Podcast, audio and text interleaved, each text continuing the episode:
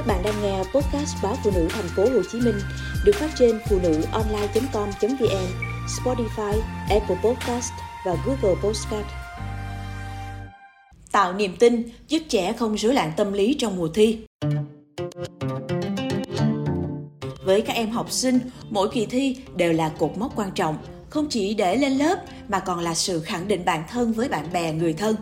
Tuy nhiên, chính áp lực thi cử đã khiến không ít trẻ bị đóng băng cảm xúc, giận dữ, cáu gắt vì các rối loạn về sức khỏe tâm thần. Cần sự hỗ trợ của nhân viên y tế và cha mẹ. Càng gần đến ngày thi tuyển vào lớp 10, em Hoàng Nam ở quận Phú Nhuận, thành phố Hồ Chí Minh càng bị mẹ than phiền vì chơi game quá nhiều. Thậm chí có khi hơn 2 giờ sáng, chị nhìn qua phòng cửa của con vẫn thấy em ngồi ở bàn học để chơi game. Khi bị nhắc nhở thì Nam tắt điện thoại nhưng tự chơi xếp giấy, rút gỗ chứ không học bài. Trong một lần cố gắng nói chuyện với con, chị phát hiện các đầu ngón tay của Nam rớm máu, ở cẳng tay có nhiều vết thương. Gia đình lo lắng đưa con đến bệnh viện. Các bác sĩ cho biết sức khỏe của em bình thường, không bị bệnh mà có thể mắc vấn đề về sức khỏe tâm thần, cần được hỗ trợ tâm lý. Gần cuối phiên trị liệu tâm lý, Nam bật khóc nói với các chuyên viên tâm lý, em sắp thi, em không muốn chơi game, nhưng em không học được, em không thể thi tốt được. Em rất nhức đầu, cứ nhắm mắt lại là bài tập lại hiện ra.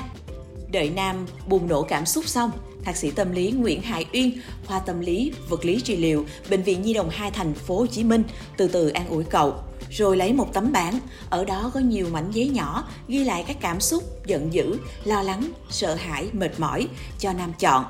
Sau đó em đánh giá từng thang điểm cho những cảm xúc của mình, ghép chúng vào các ngày trong tuần. Lúc này, thạc sĩ Hải Uyên nhận ra Nam chơi game nhiều là để giấu đi nỗi lo, căng thẳng của mình. Bởi kỳ thi đang tới rất gần mà em có môn nghĩ rằng mình học chưa tốt. Sau đó chị hướng dẫn em các bài tập thư giãn như hít thở, uống nước theo từng ngụm, cách bộc lộ nỗi sợ với gia đình. Cùng Nam sắp xếp thời gian biểu trong ngày cũng như nhờ cha mẹ em phối hợp điều trị cho em. Sau vài lần trị liệu, con trai tôi mới dám tin là mình sẽ học và thi được môn toán và tiếng Anh. Quan trọng là con đã biết nói với tôi những điều con sợ hãi, chứ không la hét như lần trước. Mẹ của Nam kể lại. Cũng có trường hợp các em đang học, bỗng nhiên cáu gắt, đập phá đồ đạc, xé tập vở, rồi đóng cửa, khóc mặc dù cha mẹ không ép buộc.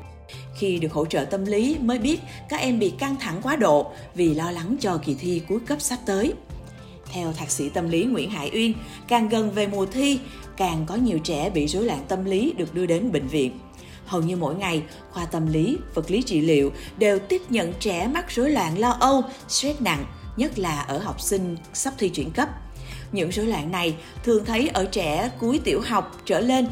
Nguyên nhân có thể là do chính trẻ tự tạo áp lực cho bản thân mình. Sau một thời gian lo lắng căng thẳng, trẻ khó tập trung vào ôn luyện, dễ quên bài và hồi hộp, né tránh lời hỏi thăm của người lớn hoặc phản ứng gây gắt, lớn tiếng, cãi lại cha mẹ. Cũng có trẻ tìm cách trì hoãn việc học, có trẻ lại lao vào học rất nhiều, thiếu cân bằng trong sinh hoạt hàng ngày, thu rút không giao tiếp, mất hứng thú với một số hoạt động khác ngoài việc học tập.